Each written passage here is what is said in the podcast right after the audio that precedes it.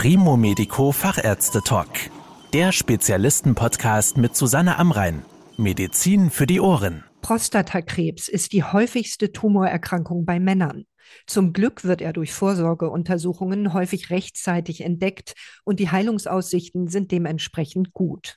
Wenn eine Operation ansteht, dann gelten roboterassistierte minimalinvasive Verfahren mittlerweile als der Goldstandard. Darüber spreche ich mit Dr. Christian Wagner. Er ist Chefarzt im Kollegialsystem der Klinik für Urologie, urologische Onkologie und roboterassistierte Chirurgie am St. Antonius Hospital in Gronau, die mit ihrem zertifizierten Prostatazentrum auf die Behandlung von Prostatakrebs spezialisiert ist. Herr Dr. Wagner, ist denn bekannt, warum sich gerade in der Prostata so häufig Krebs bildet? Letztlich aktuell bekannt ist das noch nicht. Es gibt verschiedene Ursachen, die postuliert werden. Also angenommen, zum einen eine genetische Komponente, also hat man in der Familie direkt Betroffene, dann hat man eine höhere Wahrscheinlichkeit, betroffen selber zu sein. Und eben entzündliche Ursachen, zum Beispiel durch äh, chronische Überreizung der Prostata, wird als mögliche Ursache angenommen. Dass man jetzt aber beim individuellen Patienten sagen kann, daran liegt es, dass jetzt ausgerechnet Sie betroffen sind, soweit sind wir leider noch nicht. Vielleicht ist das etwas, was wir in zehn Jahren dann wissen. In welchen Fällen muss Prostatakrebs operiert werden? Grundsätzlich kann man bei dem lokalisierten Prostatakarzinom, also einem Tumor, der nun in der Prostata und sonst nirgendwo anders ist, entweder operieren oder bestrahlen. Das sind die beiden möglichen Heilungsoptionen. Und operieren sollte man dann, wenn der Patient in einem guten Allgemeinzustand ist, noch eine ungefähre Lebenserwartung von zehn Jahren hat das ist in den Leitlinien so festgelegt, die man extra fürs Prostatakarzinom hat. Und wenn der Patient eben fit genug ist für eine Operation und davon einen Nutzen hat. Wenn es ein Tumor ist, der zu wenig aggressiv ist, dann kann man auch einfach abwarten und regelmäßig kontrollieren. Ist es ein Tumor, der zu weit fortgeschritten ist, können auch andere Therapien sinnvoll sein. Das ist immer eine individuelle Entscheidung. Wird denn bei einer Operation immer die gesamte Prostata entfernt? Die Operation heißt radikale Prostatektomie und das jetzt erstmal sehr böse klingt. So radikal heißt letztendlich nichts anderes als das gesamte Organ Prostata wird inklusive der Anhangsgebilde, nämlich der Samenbläschen und eines Teiles der Samenleiter entfernt. Denn man kann vorher leider nie genau sagen, in welchem Teil der Prostata sich der Tumor abspielt. Das ist häufig an mehreren Stellen gleichzeitig. Und insofern macht das keinen Sinn, nur einen Teil der Prostata zu entfernen, was man zum Beispiel machen würde, wenn eine gutartige Wucherung vorläge, wo man dann den Innenteil der Prostata entfernt, von durch die Harnröhre hindurch. Bei der radikalen Prostatektomie wird komplett die Prostata entfernt. Warum haben Sie sich dafür entschieden, diesen Eingriff roboterassistiert durchzuführen? Was ist der Vorteil dieses Verfahrens speziell bei diesem Eingriff? Diese Roboterassistenz ist letztendlich ein Verfahren, was ermöglicht, dass man den Patienten minimal invasiv behandelt. Was heißt das? Dass man eben auf eine Bauchschnittoperation verzichten kann und sondern stattdessen mit einem schonenden Spiegelungsverfahren vorgeht eine Bauchspiegelung, wo man eine Kamera in den Bauch steckt und mit verschiedenen Instrumenten wie bei einer Schlüssellochoperation, die man ja heute für Blinddarm, Galle, Leistenbruch und so auch kennt, eben durchführen kann. Das ist für die Prostata nicht so einfach, weil man tief im Becken arbeitet, wo kein Platz ist und weil man dort sehr viele benachbarte Strukturen hat, die gefährdet sind. Mit dem Roboter lässt sich das durch die Fernsteuerungseinheit, die dahinter steckt, einfacher operieren, also schonender für den Patienten, weil man eben in 3D sehen kann, weil man das Ganze mit einer sehr skalierten Bewegungsmöglichkeit hat. Das heißt, ich kann einstellen, wie stark meine Bewegungen übersetzt werden in das, was der Roboter macht. Der Roboter selbst hat keine selbstständige Tätigkeit, der macht nur das, was der Operateur sagt, nicht mehr und nicht weniger. Also Roboter ist eigentlich falsch, es ist kein vorprogrammiertes System, was automatisch arbeitet, sondern vielmehr eine Telemanipulator, also eine Maschine, die ferngesteuert das macht, was der Operateur sagt.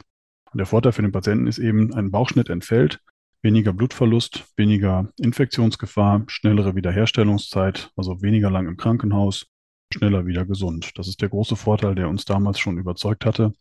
Und mit der Erfahrung kam dann hinzu, dass durch die Benutzung der Technik ermöglicht wird, auch bessere Ergebnisse zu erzielen. Wenn man entsprechend in einer Klinik ist, die das sehr viel macht, kann man auch bessere Krebsergebnisse erzielen, Kontinenzergebnisse und auch Potenzergebnisse. Und wie muss man sich das vorstellen? Wie läuft so ein Eingriff mit dem Da Vinci Operationsroboter ab?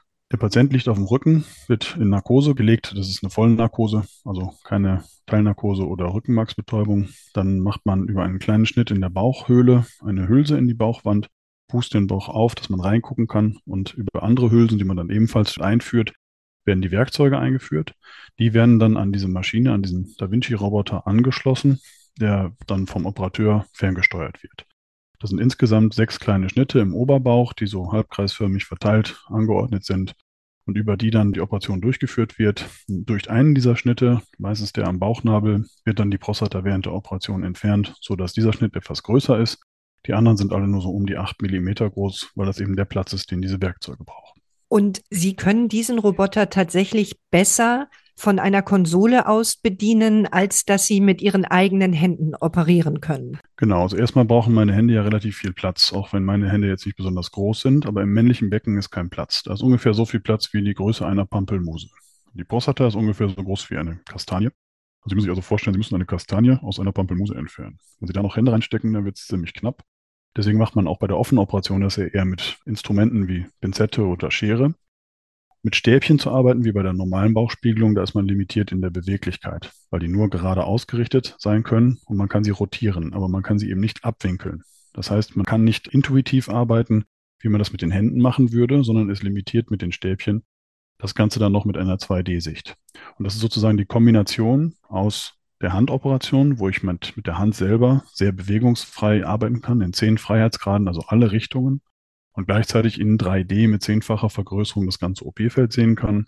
Und ich steuere die Kamera selber auch noch einen Vorteil gegenüber der normalen Bauchspiegelung. Und wie lange dauert so ein Eingriff? Ist der sehr umfangreich? Das ist ein hochkomplexer Eingriff, der durchaus mal eine Zeit dauern kann. Das hängt natürlich auch von der entsprechenden Ausbildung des Operateurs ab. Aber so grundsätzlich kann man so zwischen zwei bis dreieinhalb Stunden dafür schon ansetzen, je nachdem, ob bei der Prostata-Entfernung auch die Lymphknoten entfernt werden als äh, zusätzliche Erweiterung des Eingriffs ob man ein nerverhaltendes Vorgehen für die Erektion vornimmt, ob der Patient schon mal voroperiert ist oder andere erschwerte Bedingungen hinzukommen, wie zum Beispiel Übergewicht oder dort einliegende Leistenbruchnetze. All diese Dinge können eine Operation auch mal drei bis vier Stunden lang machen. Potenz und auch Kontinenz sind für die operierten Männer natürlich große Themen. Inwieweit kann der Da Vinci dazu beitragen, diese Funktionen zu erhalten? Ja, grundsätzlich sollte man immer darauf achten, dass man einen guten Mittelweg findet zwischen einer vernünftigen Onkologie, also einem Krebsergebnis, und den Funktionsergebnissen. Und Potenz und Kontinenz sind halt die Problemzonen nach der Operation sozusagen. Potenz deswegen, weil die Prostata als Geschlechtsorgan einen wichtigen Mechanismus bewerkstelligt, nämlich dass der Samenerguss stattfindet. Das ist ab einem gewissen Alter und wenn die Familienplanung abgeschlossen ist, ja eine verzichtbare Funktion.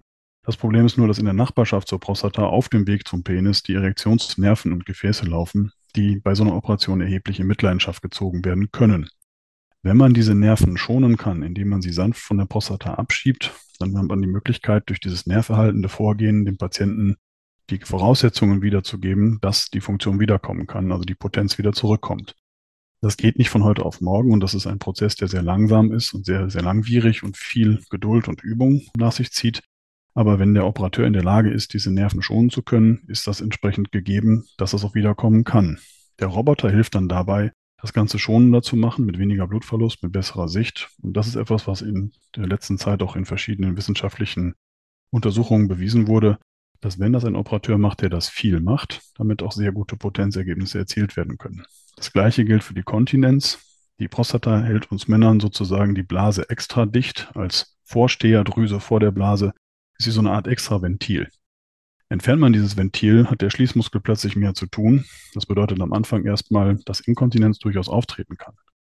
Wenn dann allerdings der Schließmuskel so gut geschont wird und so schonend vorgegangen wird, wie eben zum Beispiel mit diesem roboterassistierten Vorgehen, dann kann das sein, dass die Kontinenz schneller und besser wieder zurückkommt. Und in erfahrenen Kliniken ist diese Wahrscheinlichkeit, dass die Kontinenz wieder sich einstellt, bei über 90 Prozent. Und in weniger erfahrenen Kliniken leider eben nicht so gut. Und wie geht es den Patienten nach dem Eingriff? Wie schnell kommen die wieder auf die Beine und wie stark sind die Schmerzen? Also zum Thema Schmerzen sollte man natürlich äh, wissen, wir haben Schmerzmittel und arbeiten damit. Und mehr als einen Bauchmuskelkater sollte der Patient eigentlich nicht verspüren. Alles darüber hinaus kann man mit Schmerzmitteln sehr gut therapieren. Also langfristige oder auch kurzfristige Schmerzen sind eigentlich nicht notwendig. Und was die Rekonvaleszenz, also die schnellere Wiederherstellung angeht, normalerweise sind unsere Patienten am selben Tag wieder aus dem Bett, können am nächsten Tag ganz problemlos über den Gang spazieren und wären eigentlich am zweiten Tag problemlos in der Lage, auch nach Hause zu gehen. So wird das in vielen Ländern gehandhabt. Bei uns bleiben die Patienten ein bisschen länger, eine gute Woche stationär, einfach um etwas langsamer und regulierter gesund werden zu können. Wir versuchen dann auch schon den Katheter, der in der Harnblase liegt, wieder entfernen zu können, sodass die Patienten möglichst ohne Katheter wieder nach Hause kommen. In manchen Fällen gelingt das nicht, dann muss er vielleicht noch ein bisschen drin bleiben. Aber das ist eigentlich das erklärte Ziel, eine gute Woche Behandlungszeit von Aufnahme bis Entlassung anzustreben. Bei Ihren Antworten ist schon ein paar Mal das Wort Erfahrung, erfahrene Klinik gefallen. Wie können denn Patienten herausfinden, ob die gewählte Klinik beziehungsweise die Ärztinnen und Ärzte dort genug Erfahrung mit dem Da Vinci aufweisen? Ja, zum einen, indem Sie die Kollegen direkt fragen. Ne? Das ist ja nicht verboten, auch mal zu fragen, wie oft machen Sie denn sowas? Und es gibt aber auch dazu Übersichten online, indem man zum Beispiel beim Bundesverband Prostata Selbsthilfe mal schaut. Die haben eine ganz gute Auflistung von entsprechenden Zentren oder auch bei der weißen Liste. Da werden Zahlen gelistet, wie häufig welche Operationen und welche Fälle sozusagen pro Klinik gemacht werden. Die spiegeln schon ganz gut wider, wie häufig welche OPs wo gemacht werden. Können sich die Patienten mit Prostatakarzinomen denn aussuchen, in welche Klinik sie gehen? Oder umgekehrt gefragt, kann jeder, der will, auch zu Ihnen kommen und bei Ihnen operiert werden? Ja, grundsätzlich ist in Deutschland die Behandlungsfreiheit gegeben. Das heißt, es gibt anders als in anderen Ländern nicht den Zwang, dass man sich in einem bestimmten Krankenhaus behandeln lässt. Wenn also ein Patient den Wunsch hat, sich zum Beispiel bei uns oder auch in einer anderen Klinik operieren zu lassen, dann ist das grundsätzlich erstmal möglich auf entsprechende Überweisung im gesetzlichen System und sofern der Patient privat versichert ist, dann auch einfach selbst entschieden sozusagen. Also da gibt es keine Vorgaben. Ja, grundsätzlich entscheidet das natürlich immer so ein bisschen die Logistik. Ne, wie nah dran ist das? Ist das erreichbar?